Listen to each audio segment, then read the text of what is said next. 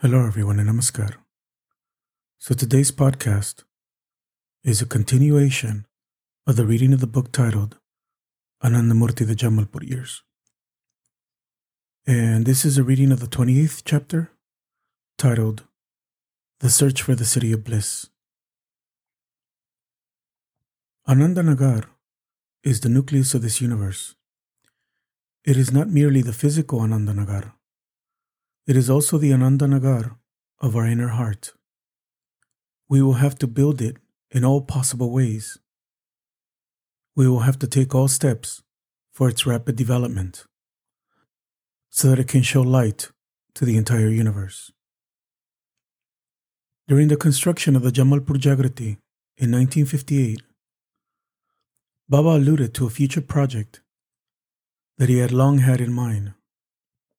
While on field walk one night with Acharya Kuldeep and several others, he said, You are all working very hard for the Jagriti construction, and it will serve a good purpose. People will be educated here.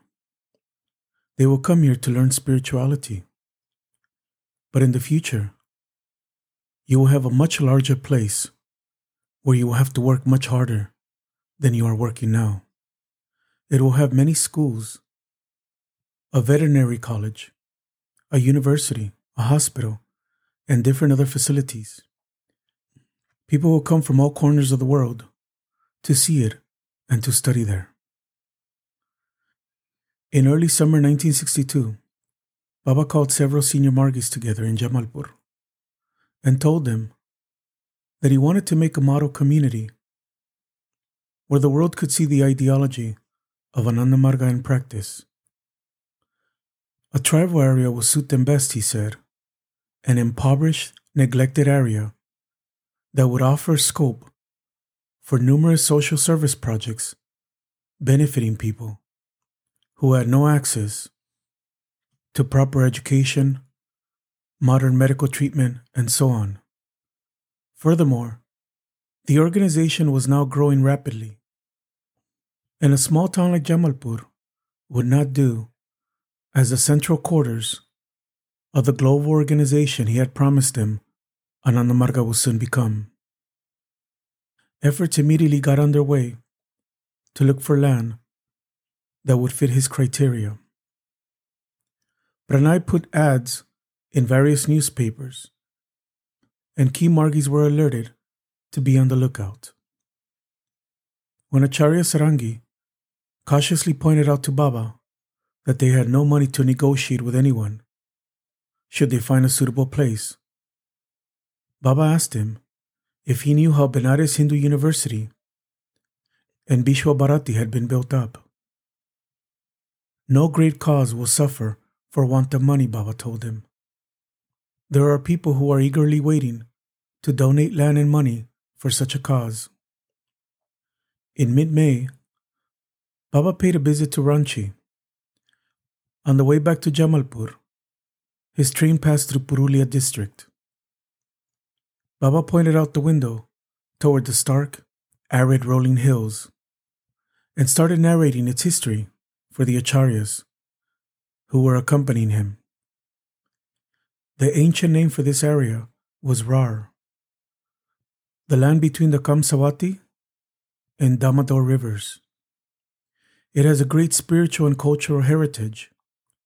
For many, many centuries, it was the meeting place for the three tantras Hindu, Buddhist, and Jain. Kapil Muni was born and raised here. His ashram was situated on a hill just outside the town of Jhalda. Nowadays, however, Rar, along with Magadha, are the two areas most neglected by historians. If I find time, I will add a special chapter in Indology about these two.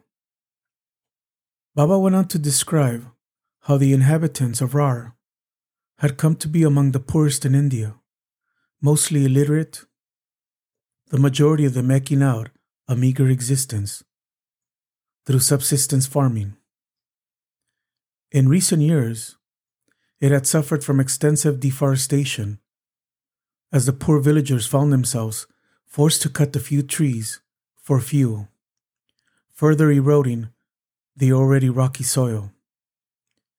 Yet, despite all this, Baba said, for many centuries, this land had been home to some of India's greatest tantrics. Many saints achieved liberation here, far from the eye of so called civilization. This would be the ideal place to build our model community and headquarters. To the acharyas looking out the window, it seemed like a stony wilderness, hardly suited to be the headquarters of the rapidly growing organization. But they all knew that if Baba suggested they try there, chances were their future would be tied to the seemingly inhospitable region they were passing through. Soon afterward, Pranay was informed that the previous Raj of Garjapur, Raghunandan Singh Deo, would be a good person to approach in that area about a possible donation of land. Pranay, along with Sarangi and Kedarnath Sharma, went to visit the Raj. They found him to be a poor but large hearted man without sufficient funds to properly maintain his house, but eager to do something for a good cause. Exactly the kind of person they felt most comfortable with. The king introduced them to his wife, Prafula Kumari Devi. He explained that they had some land in her name that they had been looking to donate to some spiritual group. But until then, they had not found one that seemed suitable.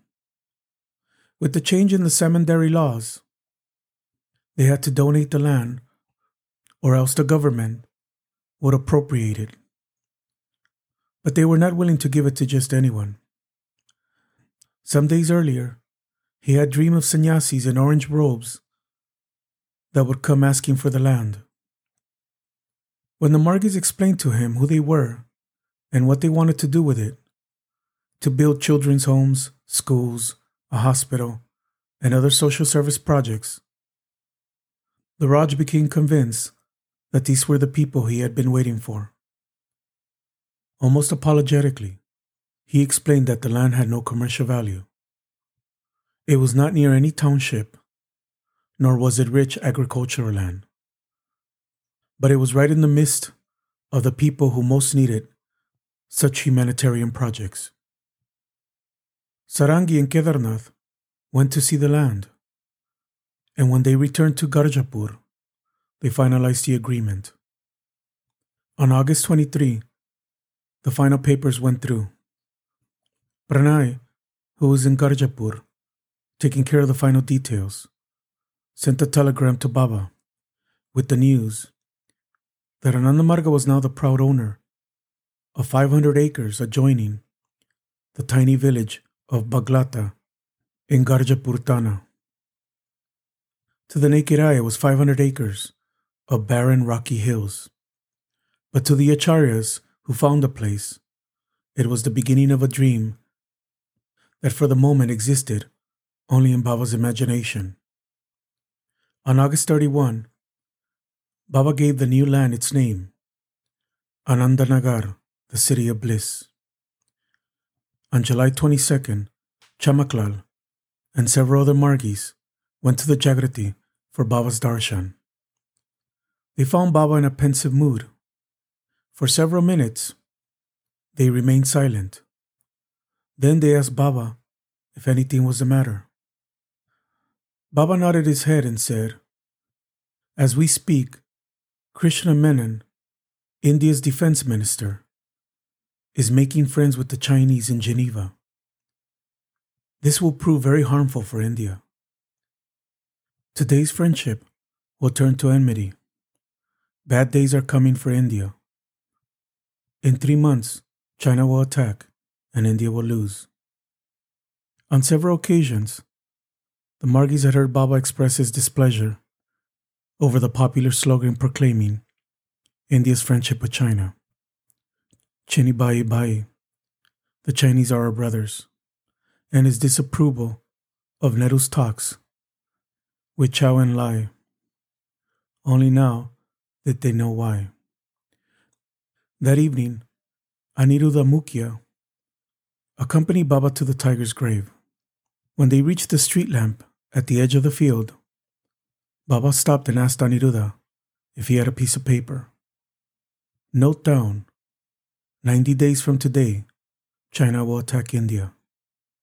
When you get home, note it in your diary. Aniruddha scribbled the note, but he told Baba that he didn't believe it. Anandamurti says they will attack, Baba replied. Believe it. Did you note down the date? Good. When Aniruddha returned home, he wrote it in his diary as Baba had instructed, but he was not convinced. When he told his family what Baba had said, they told him that if Baba said it was true, it was true. But Aniruddha took exception to what he considered blind faith. We are friends with the Chinese, he said. It can't happen. A few days later, the newspapers came out in support of his argument.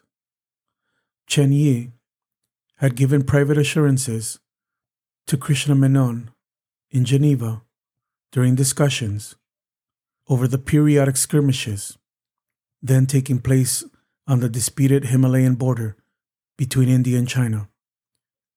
Part of the tensions between the two countries that had flared up when India gave sanctuary to a fleeing Dalai Lama in 1959. There may be skirmishes between the forces of the two countries, Chen Yi told Menon in the published reports, but full scale hostilities are unthinkable. This assurance was enough for Nehru and Menon, but not for Baba, who on several occasions reminded the Margis that bad times were coming. When they asked Baba why he didn't warn the government if he knew this was going to happen, Baba told them that a report on the Chinese preparations for war had been forwarded to Menon earlier in the year from the president, Rajendra Prasad, and that the report had reached the prime minister's desk. But Nehru had written impossible on the file and sent it back. Neither of them want to listen, he said. So there is nothing more to be done other than to prepare oneself. Later in the conversation, Baba voiced his views on India's position. Tibet should never have been lost to the Chinese in the first place. Nehru, in effect, handed Tibet over to the Chinese when it was not his to hand over. Rather, the Indian army should have taken offensive action on the Tibet China border when it was still feasible. Their plan of action should have been offensive defensive, knowing that China had designs on Tibet. Tibet would have then remained as a buffer state that the British had intended it to be. On October 10th, a small skirmish took place on the China India border. Thereafter, Nehru uttered his infamous statement that the Chinese should be thrown out of Do La, a statement that the Chinese will later use as a support for their claim that India was planning to attack China and that they were acting out of self defense. By this time, a skeptical public was beginning to brace for the possibility of war. In the meantime, the forewarned Margis were busy acting on Baba's suggestions to prepare themselves. Many Indians were now counting on rapid U.S. help should hostilities begin. But on the 16th of that month, the Cuban Missile Crisis broke out, and American eyes quickly turned elsewhere. On the 19th, Aniruddha was again in Jamalpur for field walk. Where is your diary? Baba asked him. When he told Baba that he had left it at home, Baba scolded him and told him to take out a piece of paper. Note down Tomorrow's the 90th day.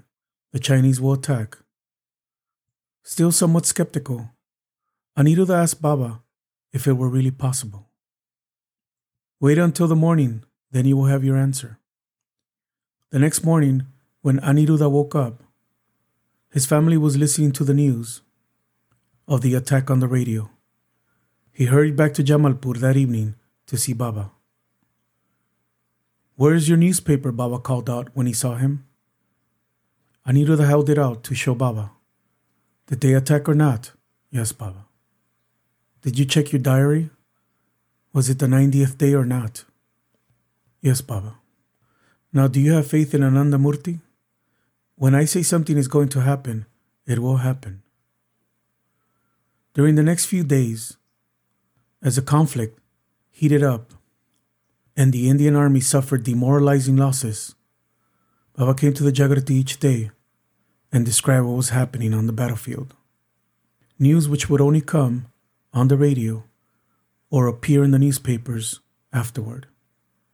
He drew a map and pointed out the areas the Chinese would attack and explained how they would conduct their operations, where they had their soldiers stationed, and in what numbers. According to Baba, China's secret wish was to capture the land north of the Ganges, the fertile Gangetic plains, which they had long coveted due to China's overpopulation and relative lack of arable land. Their desired route would bring them all the way to Calcutta. In a later field walk, Baba stopped under a shade tree near the tiger's grave due to a light shower. He asked Dasarath to sit in meditation posture and touched him at his Agya chakra. Then he asked him to go to Peking. Dasarath replied that he was seeing a signboard in Chinese. Now go to the house of Zhou Enlai. I am in front of a large house guarded by security men. That is the house. Go inside and see what Zhou Enlai is doing. Baba, Zhou Enlai is sitting on a chair in front of a table. He is resting his head on his hand. There is a bottle of alcohol on the table and a world map on the wall behind him. Look at India on the map and see if you see anything special. Yes, Baba.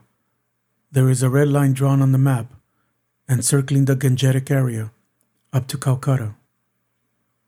Now see what he has in his pocket. He has some papers in his pocket. Read them and tell us what they say. Baba, they are written in Chinese. I cannot understand them. All right, I can convert them into cosmic language and then reconvert them into Angika so that you can read them. But it is not necessary. You can come back now. On several occasions, Baba exhorted the Margis to create a second line of defense should the Indian army not hold in. In response, the Margis organized two self defense camps in Danapur and Pranay sent messages to the different units to organize similar camps. Do not expect any mercy from the Chinese soldiers, Baba told them. They are capable of great acts of cruelty. He told the Margi women that they should be ready to self immolate if necessary, rather than let themselves be violated and killed by the Chinese soldiers. Stand on your feet and guide the public, he exhorted them give them training. In one meeting, Baba said, if they approach Patna, the Indian army may have to blow up the Mokama bridge. Otherwise, there is a danger that China will overrun the entire country. But after a short pause, Baba assured the concerned Margis that this would not happen. The Chinese will turn back. It is not the wish of Paramapurusha that the Indian spiritual tradition disappear from this planet. Baba's assurances helped to calm the Margis, but the general tension in the country was heightened even more by the nuclear impasse that was taking place halfway around the globe. One evening, after returning from the tiger's grave, the Margis expressed their concerns about the possibility of a world war. When they reached Baba's house, they stopped under the tree opposite the gate. Baba told Dasarath to look at the sky and concentrate until he can see President Kennedy and Premier Khrushchev. Describe the color of their mental plates, he said. Dasarath peered into the sky and said that Kennedy's mental plate was white with black spots, while Khrushchev's was red with white and black spots. Had Khrushchev's mental plate been totally red, Baba said, then he would be ready for war. But as it is, there is no chance of war. Khrushchev wants to suppress the war, and so does Kennedy. By mid November, the Chinese forces had routed the Indian 4th Division and no longer face any organized resistance anywhere along the border. Having advanced by then close to the outskirts of Tezpur in Assam. Then, suddenly for no reasons, never publicly disclosed, the Chinese turned back. On November 21st, they declared a unilateral ceasefire.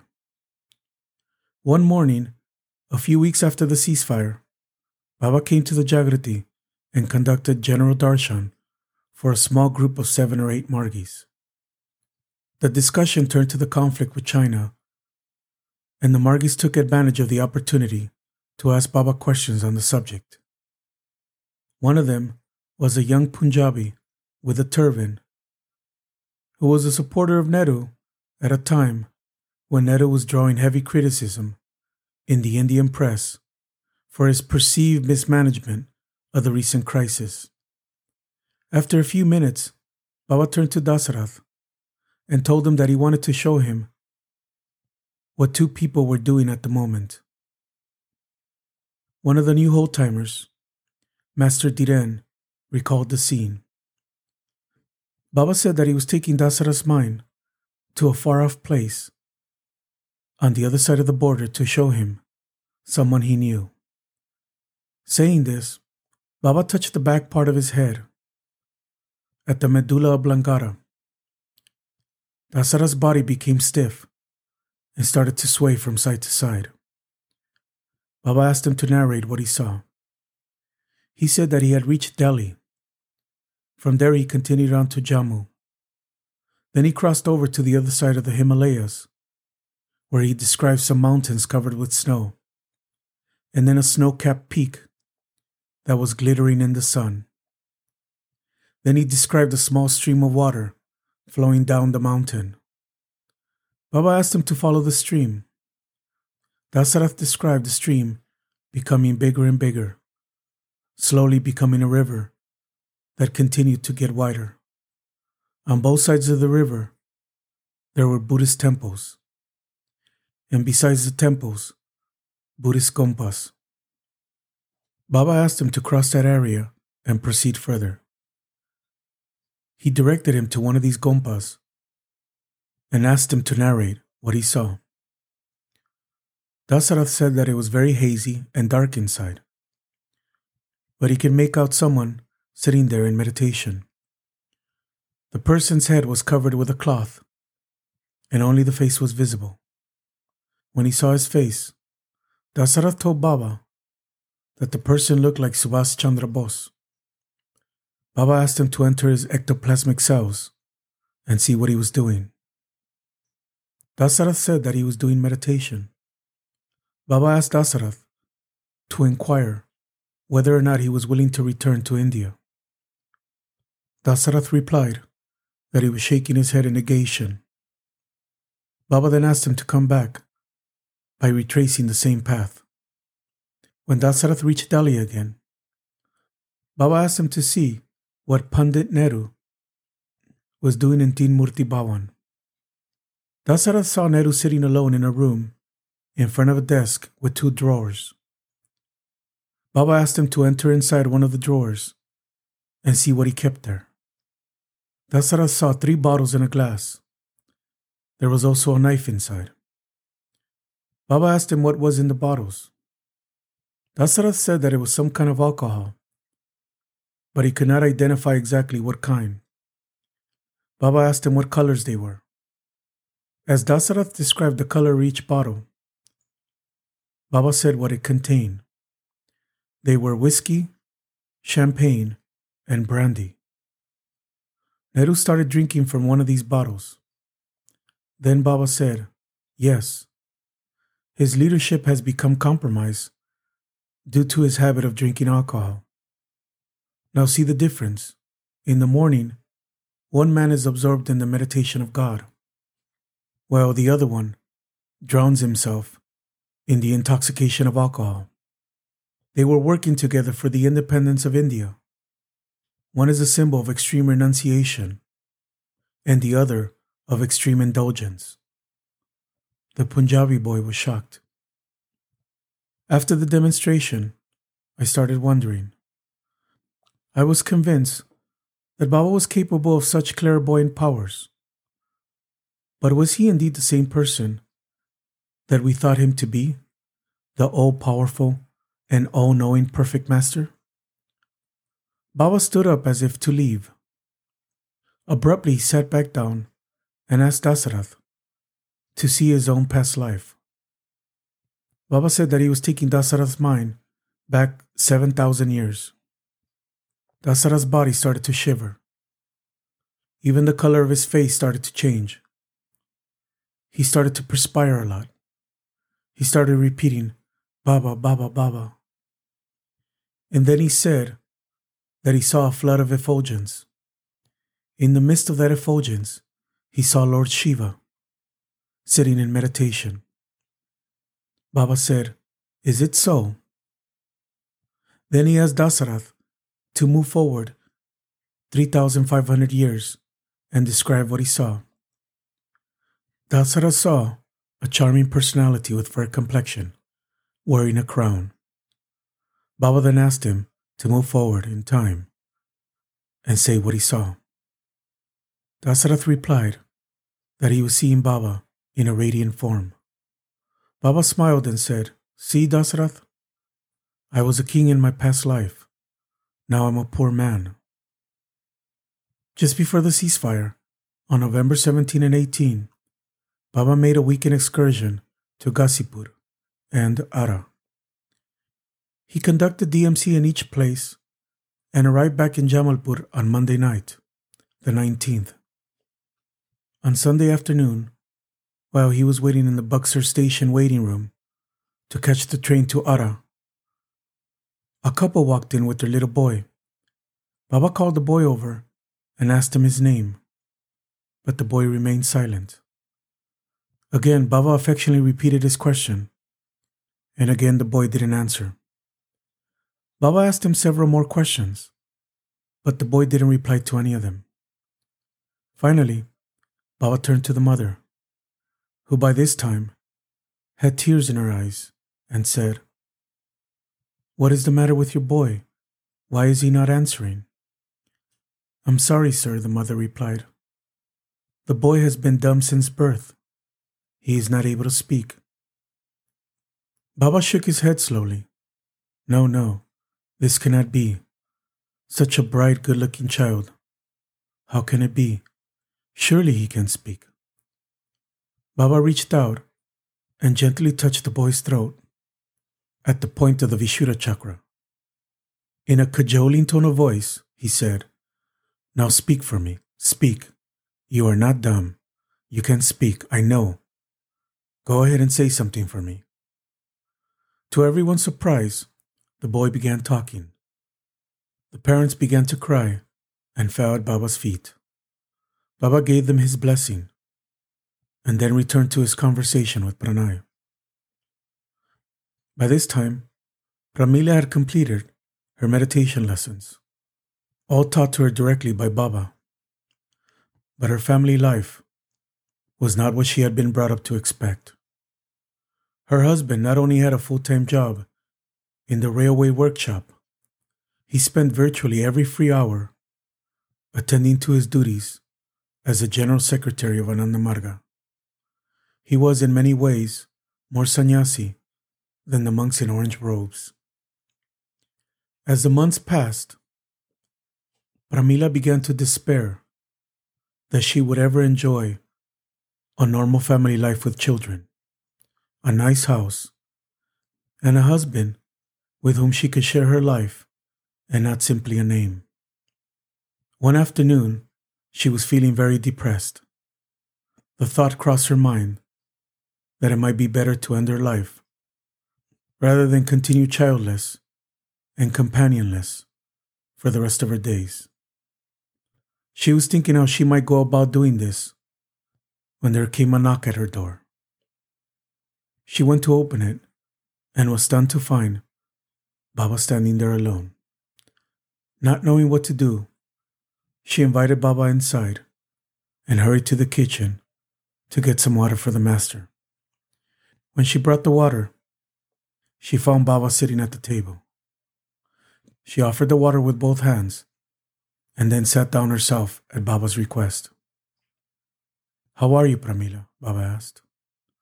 Pramila started crying. She told Baba what she had been thinking and why.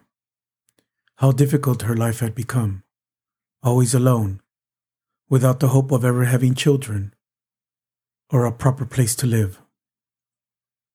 No, Pramila, you shouldn't think like this. Suicide is not the answer. You cannot run away from your samskaras. They will follow you into the next life. And the samskara you create by such an act is a terrible one. Anyhow, you have no reason to despair.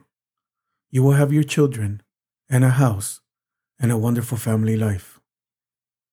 Baba began describing a charming two story house, with the front of the house to the north, facing a small residential street, and the back opening up to a lovely pond with flowers and shade trees.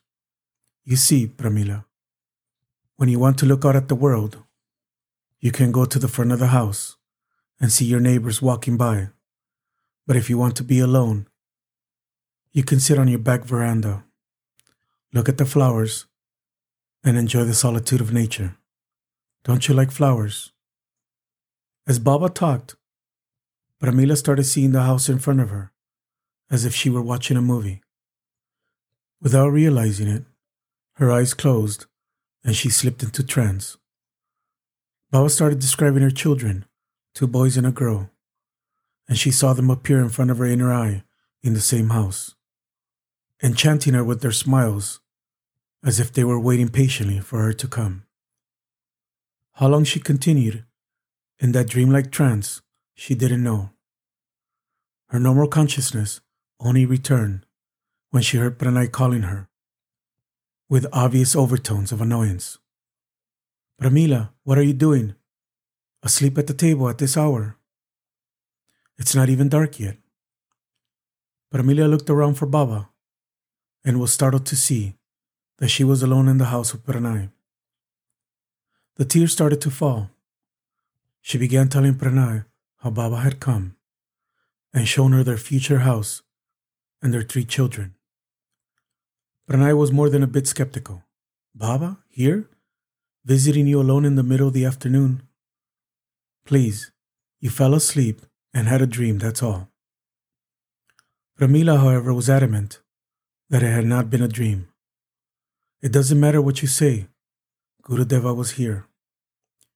We are going to have a two story house with a pond in back and three children. Mark my words. Pramila got up and began preparing Pranay's dinner. The despair that had been growing over the past few months was gone and would never return. Gurudeva had revealed her future. For Pramila, it was not a matter of if, but only of when. Baba started teaching Pramila the different lessons of Kapalik Sadhana. Before the year was over, she would become one of only three people, as far as is known, to whom Baba taught the fourth and final lesson, Shava Sadhana. One new moon night, Pranay informed Pramila that she should eat very little and be prepared. But he offered no explanation beyond that. Just after midnight, there was a knock at the door, and Pranay admitted Baba into the house. Pranay asked if he should leave, but Baba instructed him to remain. Pranay spread a blanket for the three of them to sit. And Baba began questioning Pramila about her experience with the previous lesson of Kapalik. Whether or not she had perceived the concerning Shakti and other questions to verify that she had successfully performed the sadhana. Then he informed her that she should prepare herself to receive the final lesson of that practice. At this point, Pranay objected. He began quarreling with Baba. Pramila did not quite understand what they were quarreling about. It was only afterward that she realized that Pranay had not wanted her to learn the lesson. When Pranay finally relented, Baba explained to Pramila that the last lesson of Kapalik was Shava Sadhana, meditation performed while sitting on a corpse, a practice that was normally the exclusive domain of Avidya Tantrics.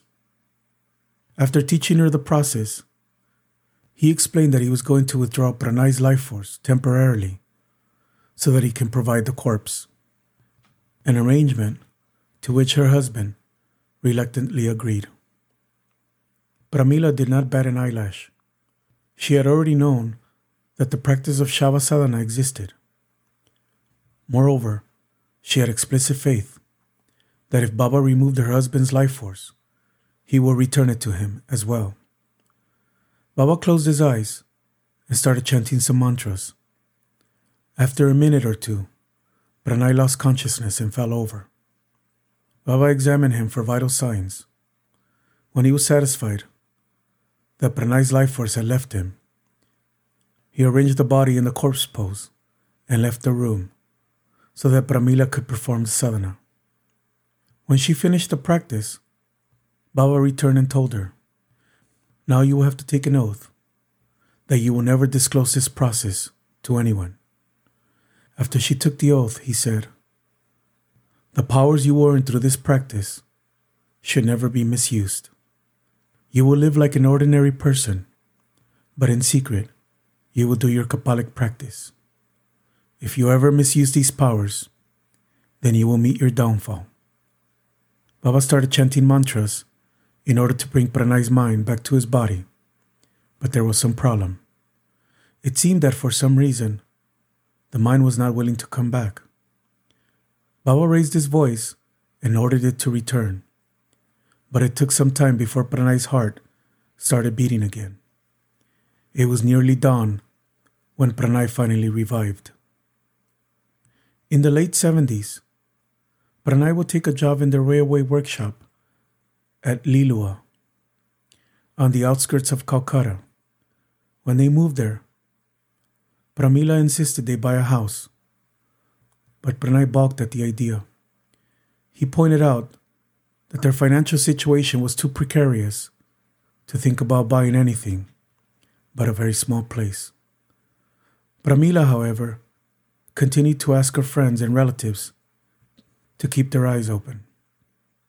One day, her brother in law told her about a two story residence for sale in the Calcutta suburb of Bali. The owners lived on the second floor and rented out the first floor. The moment she heard about the house, she felt a premonition. She told Pranay that she wanted to go and look at it, but Pranay objected. In the first place, he said, a two story house would be way beyond their budget. And in the second place, with the tenancy laws in communist West Bengal being what they were, it was a hell to deal with renters once they were installed. There was no point in going, Pranay told her firmly, but he was no match for Pramila. She used a time honored logic that it doesn't cost money to look. Before Pranay knew what was happening, they were on their way to look at the house. As they started walking down the street, where the house was located. Pramila started feeling an unaccountable sense of familiarity. They entered the gate and started climbing the stairs to the second floor. When she reached the second floor veranda and saw the pond in the back, she remembered the vision she had had many years before. It was the exact scene that she had witnessed. she returned to Pranay and told him, This is our house, Pranay. This is the house that Gurudeva showed me. You are a dwarf and you want to touch the moon, was Pranay's laconic reply. There is no way I can get together enough money for this house. Pramila was undeterred. She continued to visit the house, made friends with the owners, the tenants, and the neighbors, and eventually worked out a deal with the owners. She would have three children, just as Baba had said two boys and a girl, and their faces would be the same that she had seen in her vision at the ages that Baba had shown them to her. Thank you.